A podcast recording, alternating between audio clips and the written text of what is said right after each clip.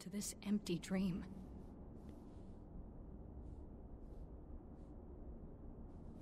Bullshit.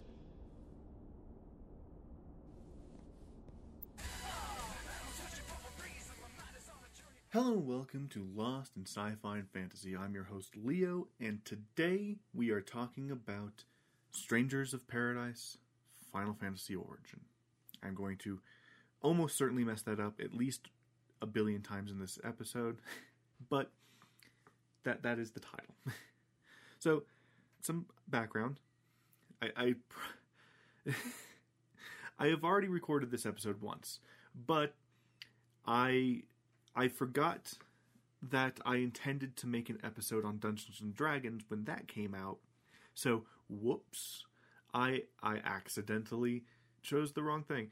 So, the reason that this was a bit of an issue is because I assumed that this was going to be the first episode post challenge announcement and whatnot, so would thus have the first update, which didn't require me to kind of hold off on posting the episode or anything because it was an update that literally is just me giving you my strategies and whatnot before I even begin the challenge because the challenge starts on that day.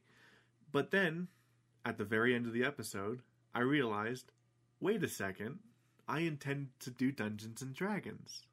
And that comes out on the 31st, which means that the episode that will be the first episode to to have an update on it. And then there was also this issue with my my audio levels and everything. It it just it was a nightmare of an episode record. So I came to the conclusion scrap it and re-record it later. Whoopsies.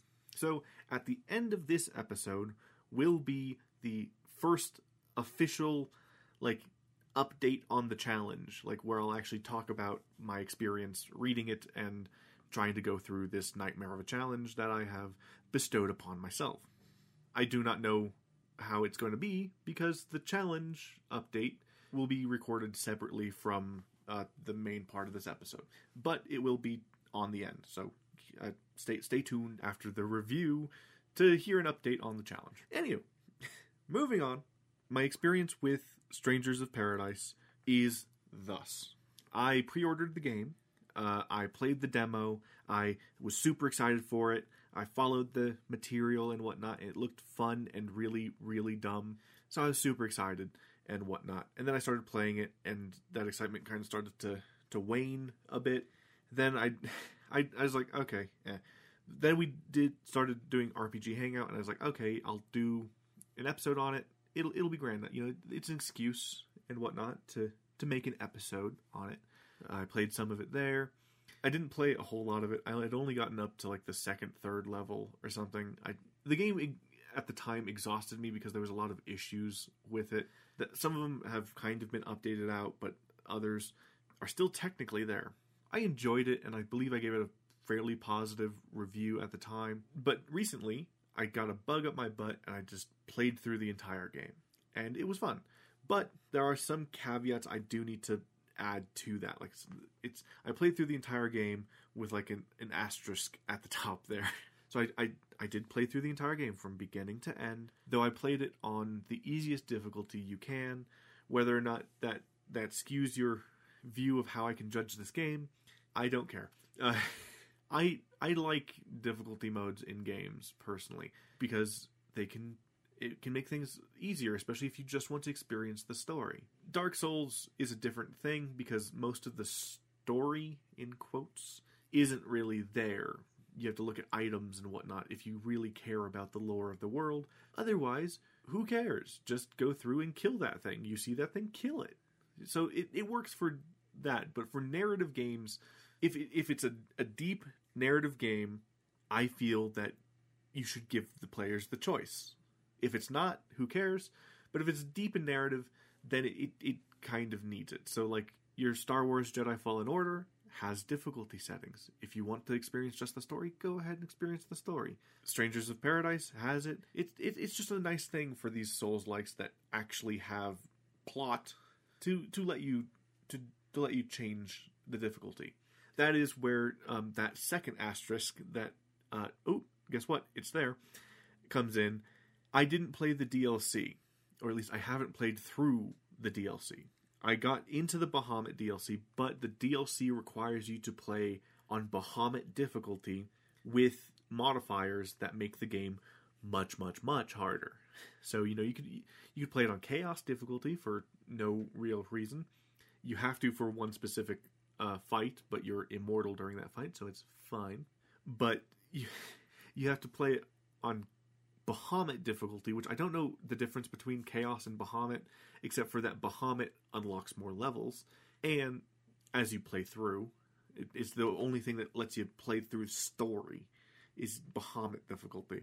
But you're pretty much just replaying old levels for the Bahamut DLC to get more bits of story, and I just I'm not a fan of that. That one, you're forced to replay through levels that you've already played through, now on a harder difficulty for no real reason except for Bahamut says to. And you're only doing it to grind out story cutscenes for the DLC. And I, as well as I guess better equipment, but still, I can't be fucked. Fuck that. No, I'm no, I'm done. so I, I tapped out and was like, this is annoying. I might come back to it down the line and try to get through the DLC, but at this point, I don't care because technically, if you if you squint hard enough, the end of the main game is a good enough ending because it's time to go through the plot.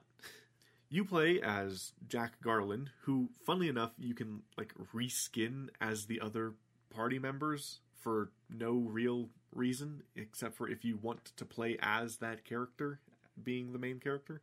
All the experience and whatnot goes to Jack, but I mean, they look like Jed or Ash or Neon or Sophie so, you know, what fun. But you are four, well, at the time, three strangers who have just appeared, and the only goal that you know of is you must defeat chaos. You go to the kingdom, they say, hey, there's this guy at the chaos shrine. Could you go deal with him? You go to the chaos shrine, you defeat the guy because he's not really named at this point. You just assume he's Chaos because it's the Chaos Shrine. You defeat them, and out pops a girl in a sailor suit named Neon. It turns out that she was part of a different party who went to fight Chaos and ended up succumbing to said Chaos and became the Chaos of this shrine. You know, reasons.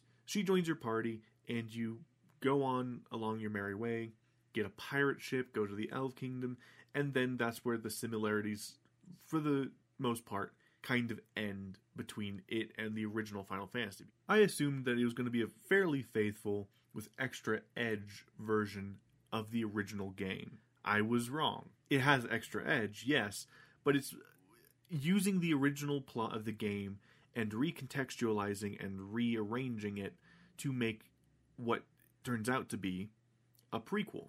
And, you know, for the most part, I think that that's actually a really fun idea. Uh, you don't really find out that it's technically a prequel. I mean, you pretty much you pick up on it pretty fast after like the third or fourth level because things just start going completely different to the way it goes in the original game. So you're like, uh, okay, because at, at first, the way the the first three levels go, you go, well, I mean, if I squint, I could kind of see it being kind of related to the original, but then it just starts going way off. You start going on a completely different path from that point on. So it, it gets a little bit annoying if you're expecting it to be the original plot from there. But once you accept that it's pretty much a prequel, you you become happier. But the plot still doesn't make a whole lot of sense most of the time, because it turns out uh, as you're going along that your party has actually been conspiring against you. Now, th- this is a, kind of a long time coming kind of thing as you go through. Because as you go through, you, as well as your party members, are slowly regaining their memories. You know, because you're going through restoring the uh, light to the crystals, but it turns out that restoring the light to the crystals is a bad thing for some reason. Like the oceans, when you restore the water crystal, go bananas the wind starts just going bananas. It becomes a bit too hot, I guess, when you restore the fire crystal. It, it it's weird. Um, and that, that's where it still kind of retains a little bit of the original game when you're going and restoring the light to the crystals and defeating the fiends. But then it, it dissolves again and just is gone for most of the game. It's kind of funny. You start regaining your memories, and it keeps replaying this scene over and over and over again. Each time, giving you a bit more context as well as going a little bit further in.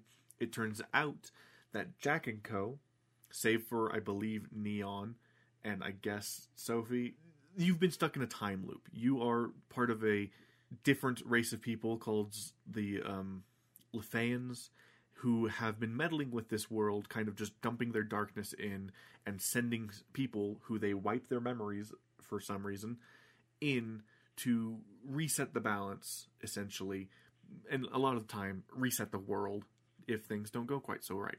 You have, for the longest time, wanted to break this cycle. So you have you conspire with Astos to help try to guide you, but you keep forgetting, and over multiple cycles, Astos just kind of gets fed up. But with the assistance of your party members, Astos is able to accomplish his goal by kind of forcing you to remember things that you didn't really want to, by kind of making you think about what you're doing more than you want to, which I, again I think is kind of fun.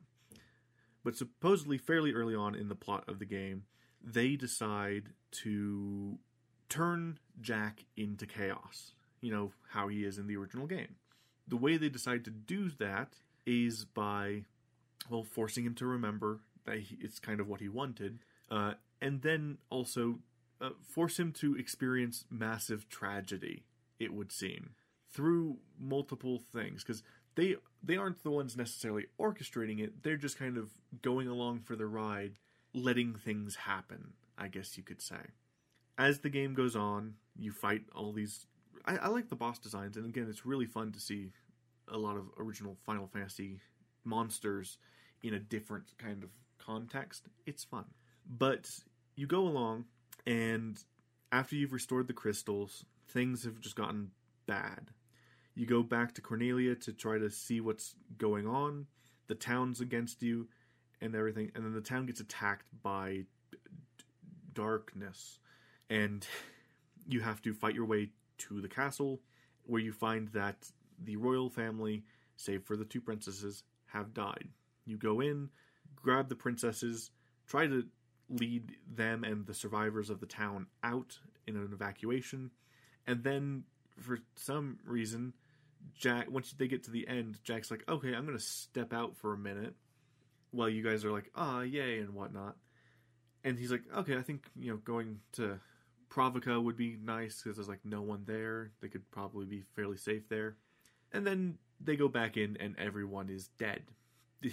you fight off some monsters, and then your party confronts you. Your party says, You must break the cycle, you must become chaos, etc., etc. They fight you. You are then forced, after seeing the person you vaguely, kind of, sort of loved killed, you then have to kill your friends, all of them, one by one. Well, technically all at once, but also you kind of go through and systematically kill each one in turn. And there is a fun thing about that fight that I'll get into a little bit later. You kill them, and then you remember that the like return point is the sh- chaos shrine. That's how you you're supposed to go back to like reset the crystal and everything. So you go back to the chaos shrine, you force your way through, you go in, and then you fight the final boss, the manifestation of darkness, which has a really cool design. As it's kind of the design of the final boss from the original Final Fantasy game, but it also has the heads of your party members like in its collarbone. It's it's a, a really cool and dark, creepy design, and it's like it's Jack is fighting against the Lufenians who are trying to like control the chaos contamination that he because he's been contaminated with chaos but then he like summons the manifestation of darkness to gain its power by killing it and he kills it and gains its power then he cuts off the fans from cornelia which i guess in this game is the name of the planet for some reason i don't think it's the name of the planet in the game, but uh, in, in uh, Final Fantasy One. But we'll we'll brush that aside. They they they refer to the planet as Cornelia for most of the game for some reason. Anyway, you take the you you cut them off, and then you house yourself in the Chaos Shrine, and from here you then decide that it would be best that it is no longer strangers. He straight up tells the Lufenians, "Don't send any more strangers. It's pointless." And he decides that he is going to try and create the real heroes of light himself. No matter how long it takes, no matter how many cycles, etc., it takes, he will create the heroes of light himself. And then the game ends, the main game ends, with the doors of the Chaos Shrine opening and the heroes of light walking in. You know, the traditional designs that you might recognize from uh, some like fighting games. Uh, I think the what is it called? The Ulta Ultima fighting or whatever. The the weird Final Fantasy fighting games that exist for some reason. You can see it's kind of that design of the Heroes of Light. Except uh, then when you go into the Bahamut DLC, it turns out that only one of them is actually one of the Heroes of Light, and even then they're not strong enough yet, and you're able to beat them. Mostly because you're immortal and they can't kill you in this fight. But it is a really interesting fight and whatnot. But then you're given this. This is DLC ter- territory, by the way. You're given the power. You're given a vision of Bahamut awakening, and decide that Bahamut will be able to give you the power to kind of help nudge along the Warriors of Light into becoming faster. So that that's what you set out to do is follow Bahamut's trials, get the power, create the Warriors of Light, and I don't know if that works or not. Then the second DLC is um, the Way of the Wanderer, I believe, in which I believe the character's name is Genji, comes out of nowhere. You fight him, and something happens. More Warriors of Light stuff. And then the final DLC, which is um, Different Future, you fight the Lufenians, and the the Omega weapon, the for original uh, super boss from the original Final Fantasy game, is introduced, which I think is really cool and gives like a cute ex- explanation as to why um, it's there. Because this is all from trailers, by the way. Again, I didn't, I have not played the DLC. I want to, but the way you do it is bullshit, and we'll expl- talk about that later. but anyway, that is that is kind of the overall plot of the game. It is a bit silly and whatnot, but I think overall it works. The game pulls at my emotional strings because I'm a sucker for emotional moments. Uh, it abuses that to hell, especially in the uh, credits after the game, after you finish the main game and you're going through the credits, and it plays motherfucking My Way by Frank Sinatra, and I, it hits me every time, I'll be honest is probably one of my favorite songs, especially when put into contexts like this game, where someone takes their fate into their own hands and they do it their way. It just hits me. It every time. It's emotional abuse, damn it, when you use that song in a good context like this. Anyhow, so with that out of the way, what do I think of the overall story. I think it's fine. I mean, locking a lot of it behind difficult, well, forced difficulty spikes kind of sucks, but it's overall fine, especially the main story. It's fun.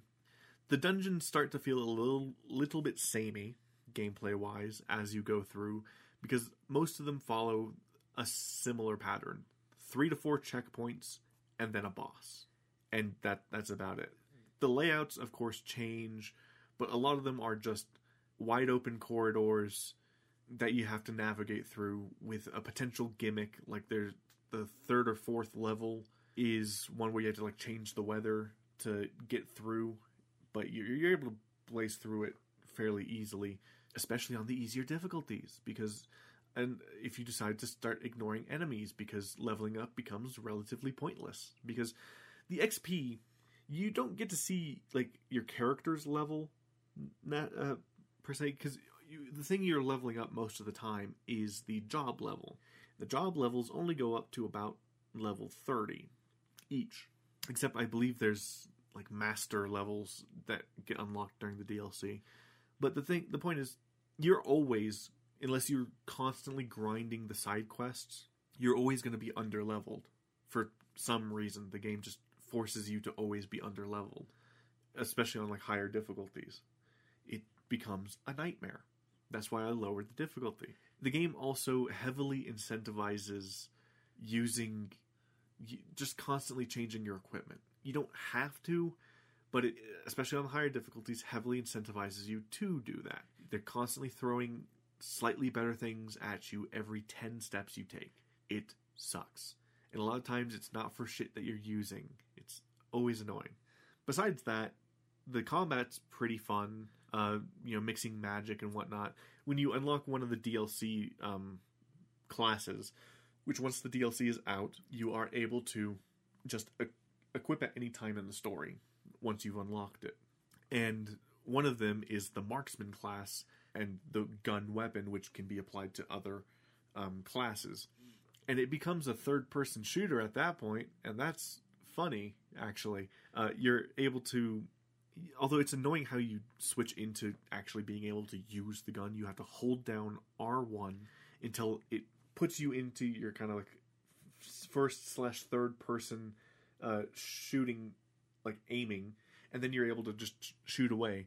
But if you try to dodge or get bumped at any point, you're knocked out of it, and it's it gets annoying. It gets kind of annoying.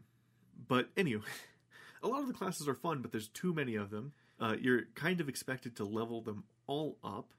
They they just aren't that different. Like the the variety is interesting, but it, you're pretty much going between magic, short sword, long sword, or fists, and sometimes ranged, depending on if you're able to get any good ranged shit.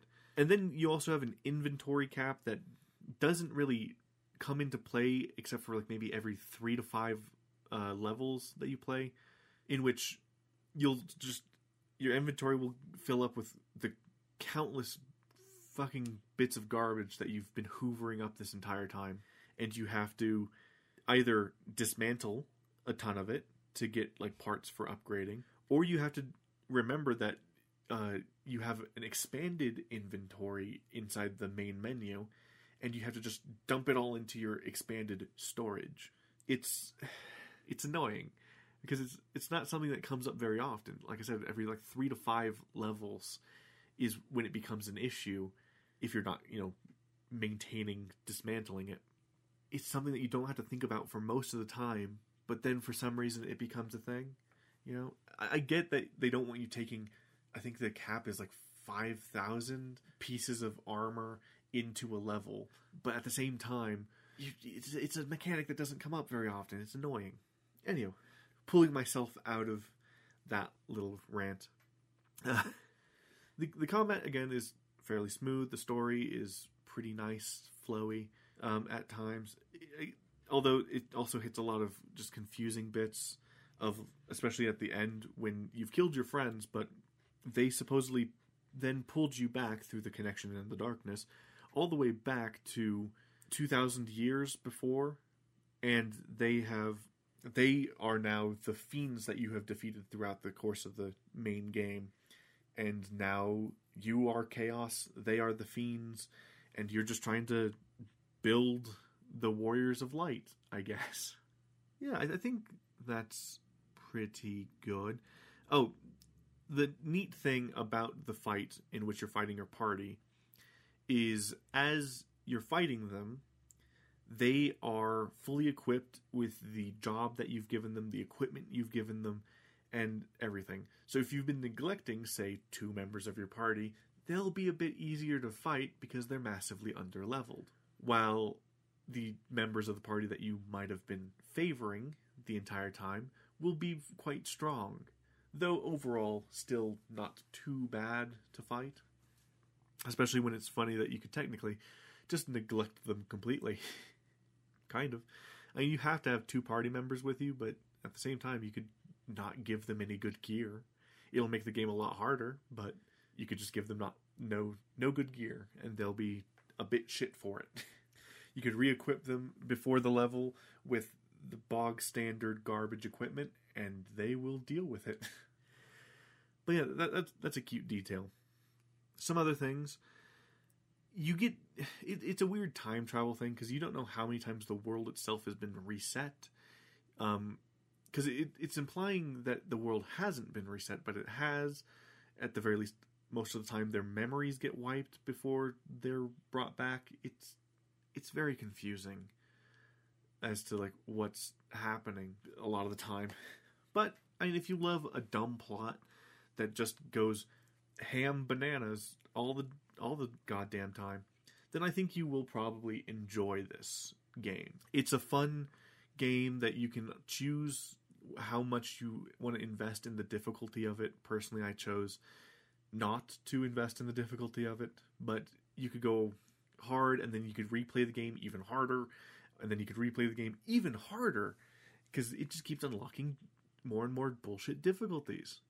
And if if you want to go for a massive challenge run, when you get to the Bahamut DLC, you can put make the game pretty much unplayable because you you can make it to where every time you get attacked, you have a status effect put on you. Every time you're attacked, your health is permanently drained by a certain amount. Every time you're attacked, your break gauge is permanently um, shrunk a certain amount to the point where you can con- get fucking stun locked by an enemy. So, you know, to each their own. I chose no. I'm good. I'm I'm I'll leave it for now. I did, however, on one Bahamut difficulty thing, I went through the Chaos Shrine the first time you go through it. I went through the Chaos Shrine, and I made it to the final boss and everything. I just started ignoring enemies at a certain point, and and I made it to the final boss. I just didn't fight the boss well enough. I got close a couple of times, but I just was like, because you have to get a certain number of like dragon treasures before you can talk to Bahamut again, and you have to get certain levels and whatnot, and you can only get that by playing through a level on Bahamut difficulty one, and two, uh, you can speed it up a little bit with the um, modifiers. In fact, you kind of need to have the modifiers to get the amount you need in a timely manner. And I don't want to be running through Chaos Shrine 10 times just to get the stuff I need. I, I just wish that they had made maybe a couple of more levels or something instead of just reuse. Let's reuse them. And I'm worried that the other two DLC do the same thing, except for I know that the the future, the different future DLC has some different things, so that's a slight relief. A slight relief, but not a, a major relief. But is it the best game I've played? Uh, no. Is it the worst? No. Um, would I recommend it? Yeah, especially the main part of the game, and especially since it uh, recently or soon is coming to PC. So definitely give it a try. It's it's a fun game. If you want something super difficult, then you can make it super difficult. If you want something that just to run through a really dumb story, you can run through a really dumb story. I like that. It's a fun game that gives you some freedom of choice. As for uh, me, again, I, I, won't pick it up for a while now. I have other Final Fantasy things to play. In fact, I'm currently playing one that I might do an episode on a ways away. I'm working a bit on Crisis Core. I'm also working on something else. I can't remember. My, my brain's a bit fuzzy today. Anywho, I think I'm going to leave it there. So, with that done, we will go ahead and move on to the update for this week. On to the update. So, before we get into the update for this episode, uh, I do have a bit of an addendum. So, I recorded the first part of this review uh, separately, and instead of re recording the episode for the third time, I decided, you know what, I'll, I'll just tack it on uh, before the update. So, the addendum is so I, I finished the first Final Fantasy. Technic- so I I got the pixel remasters of the first six games, and I recently finished playing Final Fantasy One. You know what Strangers of Paradise is a prequel to, technically. And I actually noticed a lot of neat details. So, firstly, the Lufenians which I don't know if I actually said their name in the episode, who are in Strangers of Paradise, the people who sent you, uh, the strangers, to Cornelia to, you know, try to clear out the darkness and the chaos and whatnot. You, they, they are in the original Final Fantasy. They are an ancient species of people who had an ancient civilization who were able to create flying things, such as your airship that you end up using throughout the game. They they were there. In fact, you can actually find a small village of Lufenians in the original Final Fantasy game, which I found amazing. Uh, you have to learn their language and everything to be able to talk to them, but yeah. Uh, two, they mention five heroes, five adventurers, which is kind of a, a big big thing. In fact, I believe it's the Lufenians who are the ones that mention there being five people two thousand years ago. Okay, yeah. So that's actually a big thing because Garland in Final Fantasy Origin is pulled back 2000 years by his party, the Fiends, to, you know, kind of plan and try to in, enable the creation of the Warriors of Light. In the original Final Fantasy, Garland, after the Warriors of Light defeat him, is pulled back 2,000 years, and then he sends the Fiends forward, creating a time loop in which you know the Fiends are sent forward, Garland is attacked and pulled back by the you know it, it's a it's a fun cycle and whatnot. It was it's something that blew my mind. I found it really interesting that technically Final Fantasy uh, Origin or Strangers of Paradise actually draws a lot on the original Final Fantasy game, at least more than I thought. Uh, also, I said, I believe, in the main review, it could have been in a previous recording, it doesn't matter. It's still kind of my opinion that it's a bit weird that there was the flying fortress, that the the wind one was in a flying fortress. It actually is in the original game. It's in a flying fortress, and Tiamat is the uh, boss there. So all the bosses are in the right corresponding places. The crystals are in the right corresponding places, except for maybe like a, a few tweaks here or there, kind of. But the the biggest issue is that the order and kind of how you get to some of them are different. So like the the I think it's the Mirage Tower in which you use to get up to the Flying Fortress is in the wrong place in Final Fantasy Origin. But that that's kind of nitpicking at that point. The fact that all of these things were correct is kind of amazing. They took more of the the text version of the description of the flying fortress than necessarily what you actually experience in the game in the original Final Fantasy.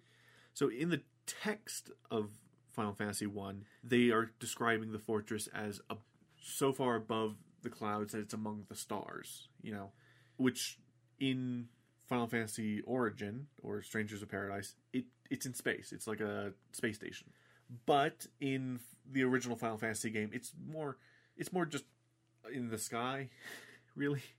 But technically, yes, it in the game it's described as being in space and a lot of the effects of it are it being in space.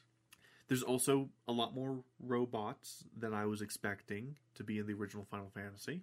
In Final Fantasy Origin, Strangers of Paradise, Final Fantasy Origin, you fight the robots, but in the game they're most in the original Final Fantasy, they're they're kind of friendly. They're just chill for the most part. But I think that's pretty good.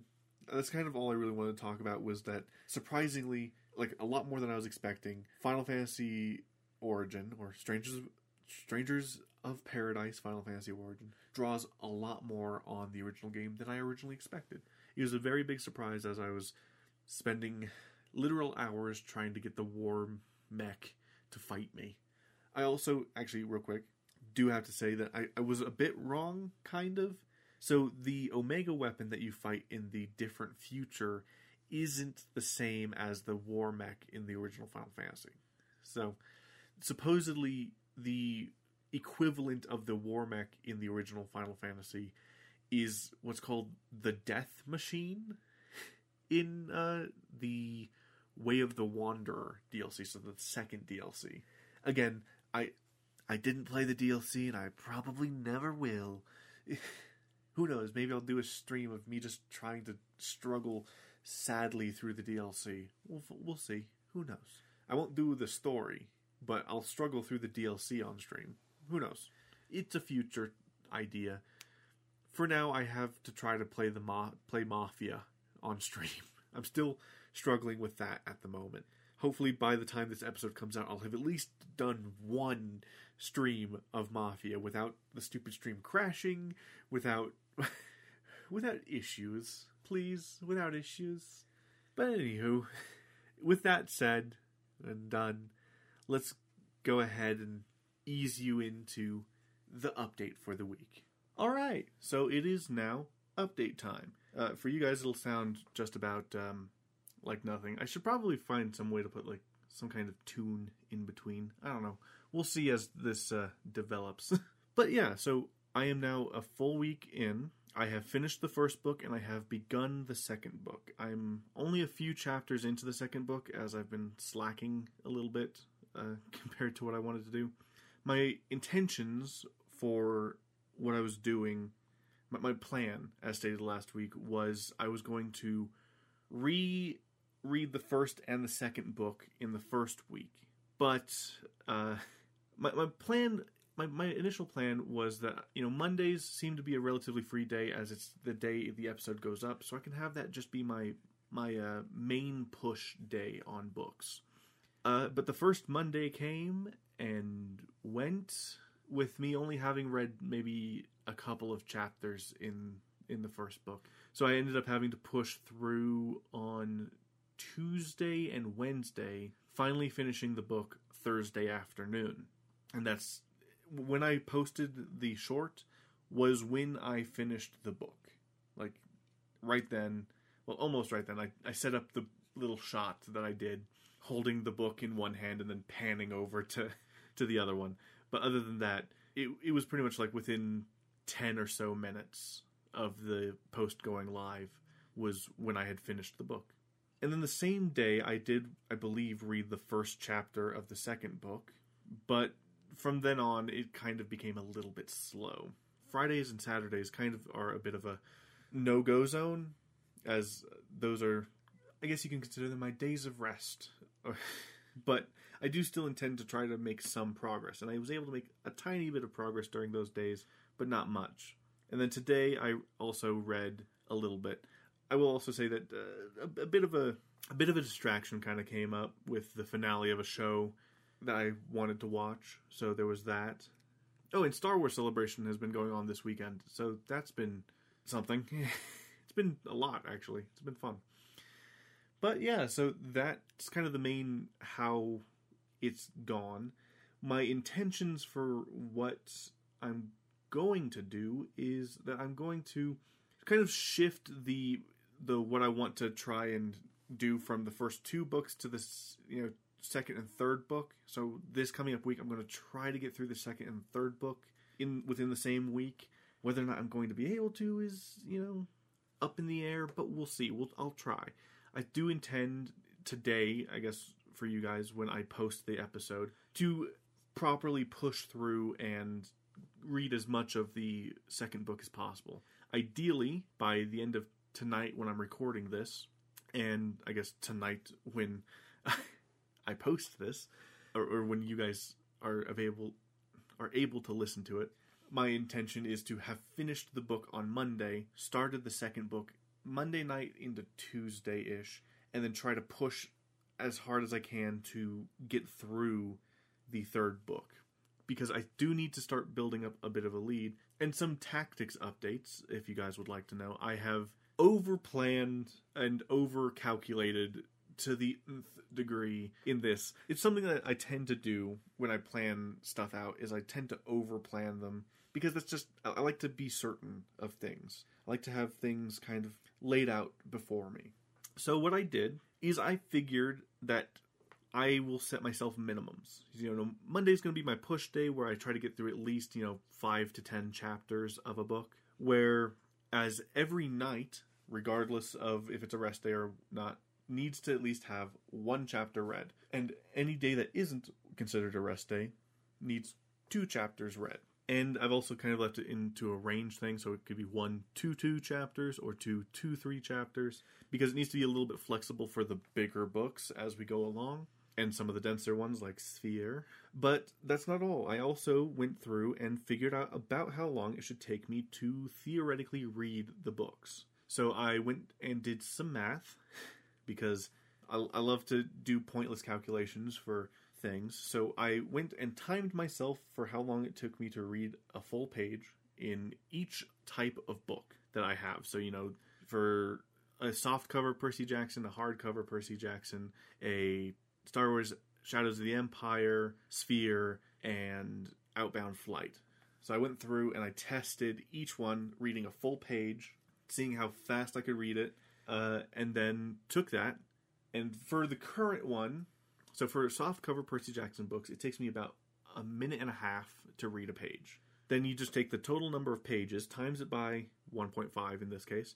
Then you take the number that's provided, divide it by 60, and you get how many hours it should take. So theoretically, this book should take me about seven and a half, eight hours to read. I'm just a bit slow because things have kind of gotten in the way. But, you know, I, I am making some steady progress. Uh, as for the books that will probably take me the longest, are surprisingly the Star Wars books, and I think that that is partially down to uh, the gobbledygook, the the the silly Star Wars terminology, names, and uh, you know long-winded bullshit at times that they tend to love to just stuff in there sometimes.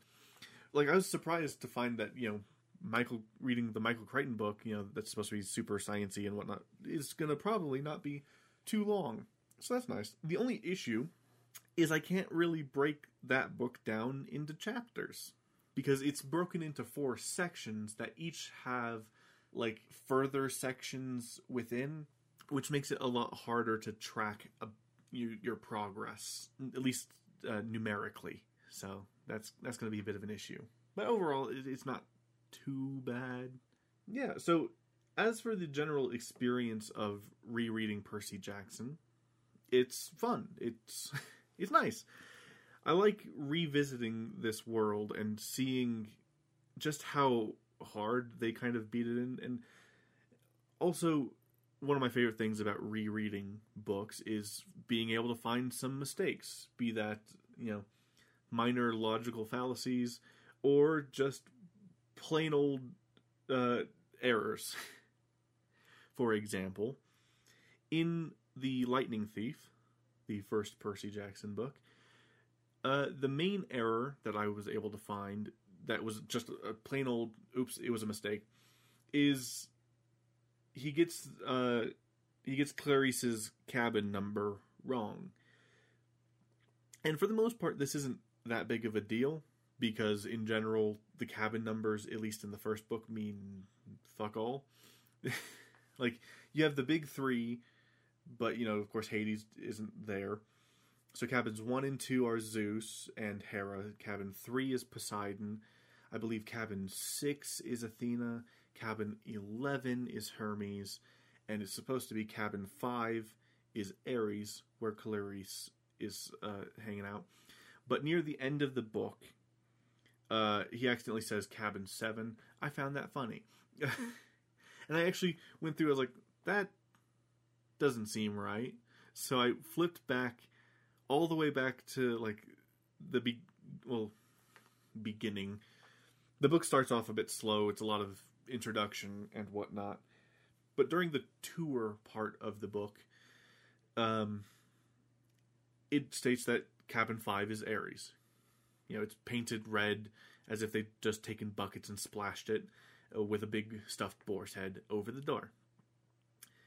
Then later on, when they meet Ares, it's, you know, he's like, oh, you know, now that I think about it, I remember seeing a lot of the same expressions on the kids in cabin five. Okay, boom.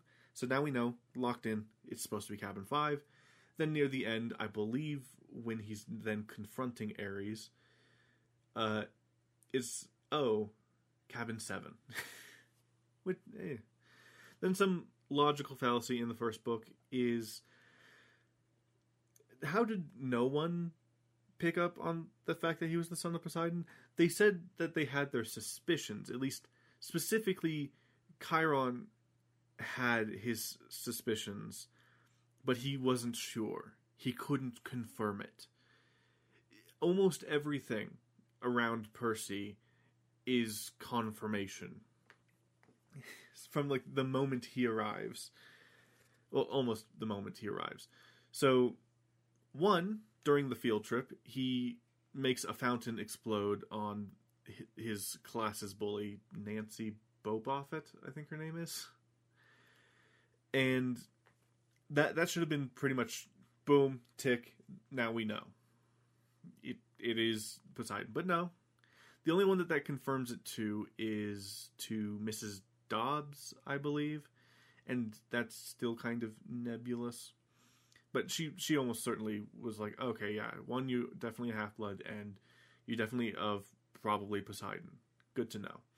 But for some reason, Chiron was, I guess, too invested in his book, though he does appear for like a second to give Percy a pen and then disappears again.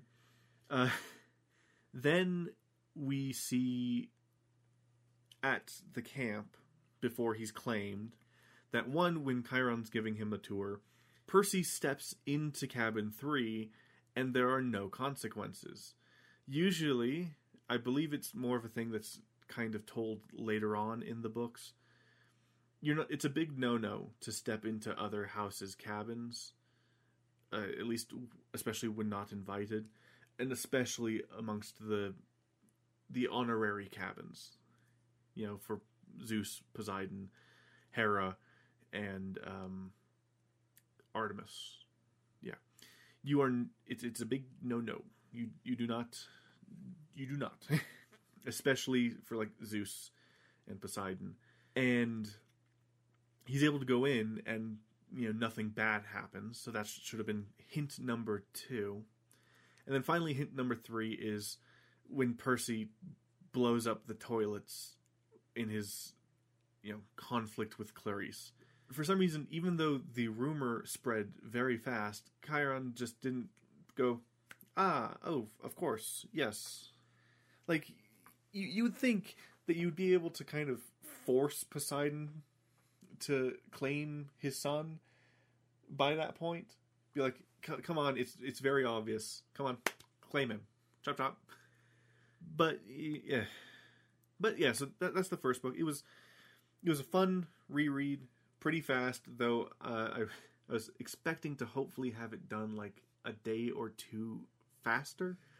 But what can you do? When you're just sitting around watching YouTube for most of a day. Whoops. anyway, on to the second book. Uh, again, I'm only a few chapters in, uh, but there was already an error. Uh, but it's one of those common errors where it's very easy to miss if you're skimming it. Uh, it's basically an accidental Yoda speak thing. It was was he instead of he was. I believe it was describing Matt Sloan, who's the bully of Percy's new school, and it is describing that Matt Sloan feels he likes to think that he's bigger than he is.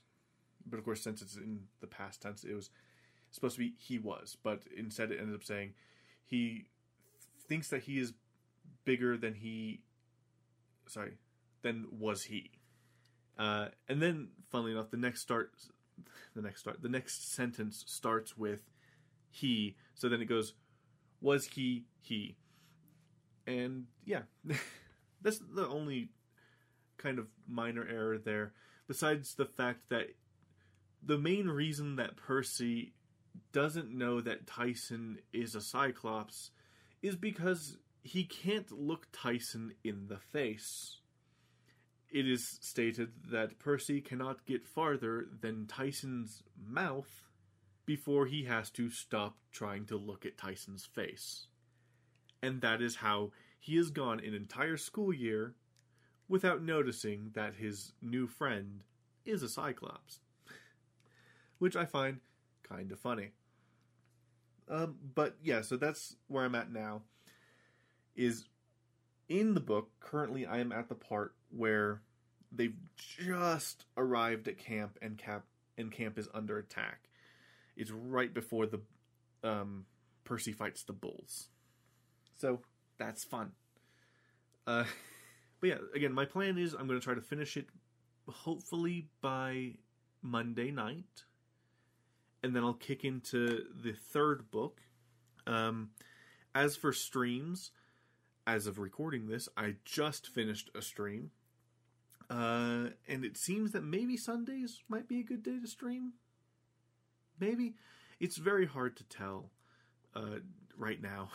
Time is a mess, but I am going to try to continue doing some streams. I'm currently, the two games I'm streaming and going to be trying to, to maybe toggle back and forth between. I might push through on Mafia because I'm having a bit more fun with it are Mafia and Dark Souls. Uh, but I'm having a good time with uh, both of them, but I'm having a little bit more fun with Mafia. Its gameplay is a little bit simple, but I like simple sometimes. uh, other than that, I believe that's the update. Thank you guys so much for listening, and I will see you guys next week with a further update and whatever the next episode is going to be. I believe it's Star Wars Jedi Battle Scars, the book. That's going to be fun. Anyway, thank you guys so much for listening. Goodbye.